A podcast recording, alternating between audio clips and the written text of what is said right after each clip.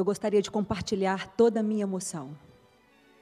Gostaria também de poder agradecer, em nome de Deus, a oportunidade que eu estou tendo de poder aqui trazer as minhas palavras, fruto da minha experiência de vida pessoal, fruto da minha experiência de vida conjugal, fruto da minha experiência de vida familiar e social.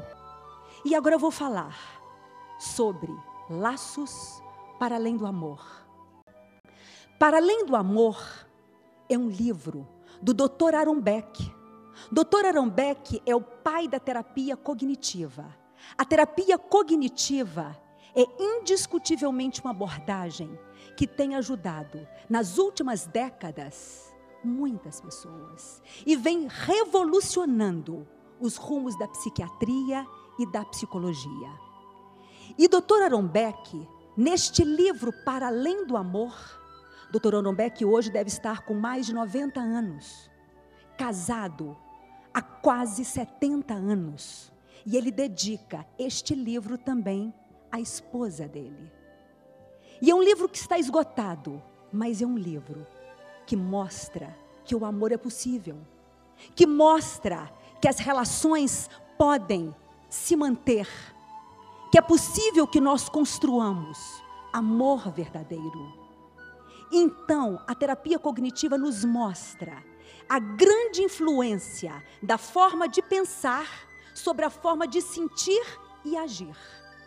Mudou-se o paradigma. A compreensão dos transtornos deixou de ser pelas emoções e passou a ser pelos pensamentos, pelas crenças. E todos os estudos científicos que foram desenvolvidos para entenderem os transtornos emocionais, a depressão, a ansiedade, os transtornos de humor e muitos outros, tudo que foi aplicado na psicoterapia infantil, juvenil, adulta, individual, todos esses conceitos, eles estão sendo também repassados para a terapia do casal.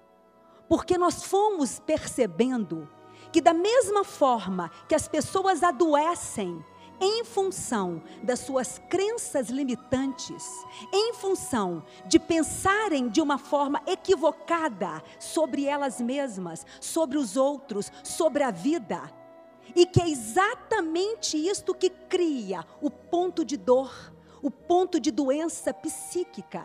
Não são necessariamente as situações, mas a forma como as pessoas interpretam as situações. E essas aprendizagens são aprendidas, elas são copiadas, elas são modeladas. E o doutor Aaron Beck, com toda a sua equipe, viu que não só as pessoas adoecem porque pensam errado, ou as pessoas enrijecem num viés mais negativista, ou as pessoas enrijecem num viés de vulnerabilidade, de medo, de risco maior, de raiva maior. Mas como também, além das pessoas adoecerem, os vínculos também adoecem. E que os problemas conjugais, então, devessem ser vistos pelas alterações dos pensamentos. Que os problemas conjugais devessem ser vistos também pelas formas equivocadas deles se pensarem, deles projetarem as vidas, deles conceberem os seus caminhos. E aí nós fomos começando a aplicar tudo que tecnicamente vinha sendo aplicado em âmbito de terapia infantil, individual, também em âmbito de terapia conjugal. E aí eu gostaria de dizer a vocês que nós temos visto que o que mais tem feito com que as pessoas lamentavelmente se separem não necessariamente é a ausência do amor, mas formas de conduzirem o seu dia a dia, formas de interpretação muito distorcidas. E é preciso então que nós defendamos e ensinemos as formas de fazermos a correção dessas interpretações. Agora é muito importante que, se não é necessariamente ausência do amor, E eu que estou na clínica posso testemunhar isto. Quantos casais muitas vezes se separam amando? E que o problema não está na ausência do amor. O problema está em comunicação insuficiente e na falta de princípios de sustentação. Nesta falta de princípios de sustentação, é preciso que nós defendamos então quais são os objetivos, segundo a terapia cognitiva, para o que possam ser as relações estáveis.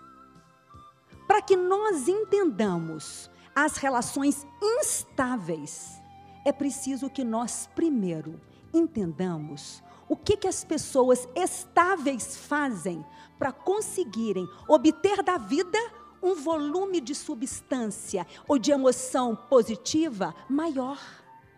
E as descobertas científicas mostram que as pessoas que conseguem manter um nível emocional melhor não são as pessoas necessariamente que são agraciadas, que são poupadas de maiores problemas. Mas, independente do histórico da vida dessas pessoas, o que as fazem mais felizes são formas interpretativas mais flexíveis dos eventos da vida delas. Da mesma forma, os casais que se mantêm unidos não são necessariamente aqueles casais que ficaram protegidos de maiores problemas, mas muito pelo contrário. As pessoas que conseguem, mesmo nos seus problemas, um nível de interpretação mais flexível. E aí eu pergunto a vocês, como que vocês pensam o bom e como vocês pensam o ruim? É preciso que nós façamos, em relação aos aspectos positivos de nossas vidas, uma interpretação mais permanente uma interpretação mais abrangente, uma interpretação mais pessoal e uma interpretação mais espiritual. E aí a gente vai dando ao bom uma força, uma potência. E ao ruim? É preciso que nós pensemos o ruim como transitório, como passageiro, como específico, como circunstancial. Se eu penso então o bom desta forma, eu vou potencializar muito mais as coisas boas de minha vida. E aí, é preciso então que nós voltemos aos objetivos. Quais são os objetivos principais que manteria uma relação mais estável? Primeiro objetivo é você cultivar um fundamento de confiança esse fundamento de confiança é você tratar o seu cônjuge como seu parente mais próximo. Embora até algumas correntes possam questionar este princípio, mas tratar o marido ou a esposa como parente mais próximo significa você dotar ou você doar, ou você ter uma total confiança nele. Imagine quando alguém da sua família está com problema. Você arregaça as mangas, você se dedica completamente, você se doa completamente. Por que, que haveria ser diferente na relação conjugal? E se você assim o faz, você automaticamente vai sair daquela posição que estrangula de pensar que é a família dele, é a minha família, é o pessoal dele, é o meu pessoal, é a conta dele, é a minha conta. Não, é o nosso legado, é a nossa família. Não é a sua nem a minha, é a nossa. Segundo objetivo, não só cultivar a confiança, mas também você fortalecer parceria. E esse é um objetivo muitíssimo importante. O fortalecimento de parceria é você entender o casamento como empreendimento. Empreendimento significa então que requer que nós cuidemos, que nós planifiquemos, que nós projetemos, que nós façamos todo o melhor investimento. E aí, dentro desse fortalecimento de parceria, é muito importante que nós criemos um projeto. Que tipo de família nós queremos formar? Que tipo de patrimônio nós queremos constituir? Que tipo de homens e mulheres nós queremos projetar para o mundo? Que tipo de impacto nós queremos que a nossa relação deixe? Que diferença nós vamos fazer dentro de uma perspectiva micro e macro? E terceiro objetivo, tratar o nosso cônjuge não só como parente mais próximo, mas como nosso companheiro. Ou seja, é fazer com que nós cultivemos o aspecto amoroso da relação. E eu me lembro da minha mãe, minha filha. O amor é um jardim. Se é um jardim, é preciso que você regue a todo momento, todos os dias. E assim, não importa se nós estamos começando a relação, ou como o doutor Aaron Beck, que está com seus né, quase 70 anos de vida, e, no entanto, dedicando e acreditando no amor. Então, é muito importante que nós também, dentro do cultivo da amorosidade, que nós entendamos que o nosso companheiro deve ser o nosso melhor amigo. Porque como nós cuidamos bem dos nossos amigos? Como que nós presenteamos bem os nossos amigos?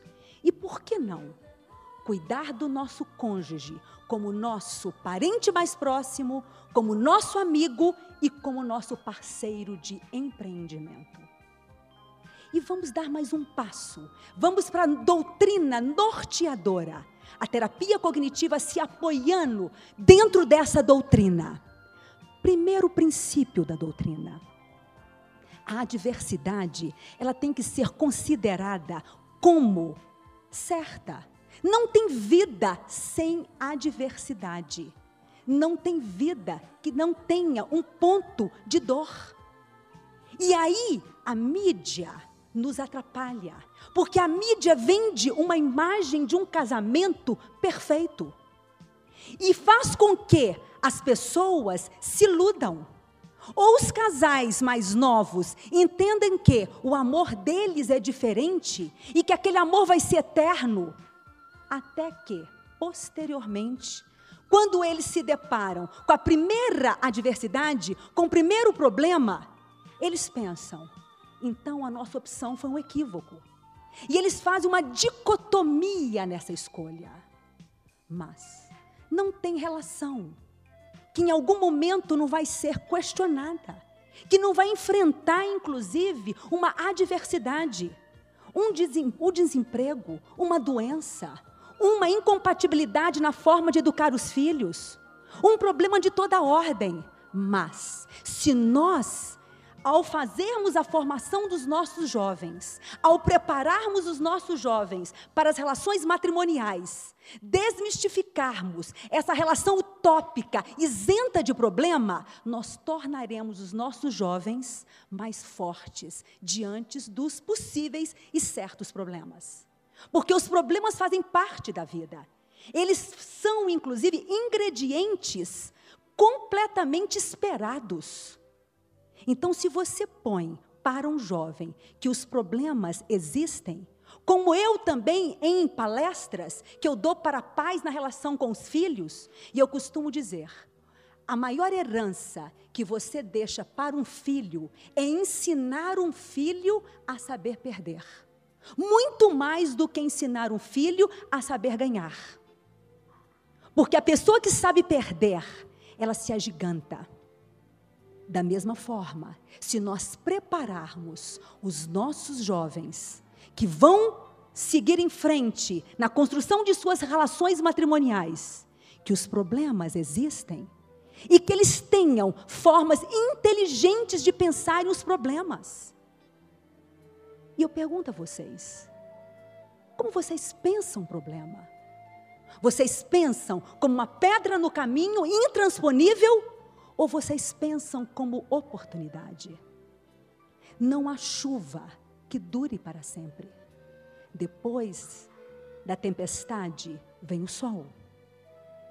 E não temos por que temer, principalmente se a gente vai construindo tudo isto com fé. Não tenhais medo. O Senhor está conosco. E na adversidade, nas noites escuras e frias, nos momentos difíceis, que nós então saibamos pensar que, primeiro, o problema é passageiro, que nós temos os recursos, que nós nos apoiemos em rede de apoio e que, acima de tudo, que nós deixemos nesse legado, que ensina o outro como perder, que existe uma força superior que conspira e que estará conosco.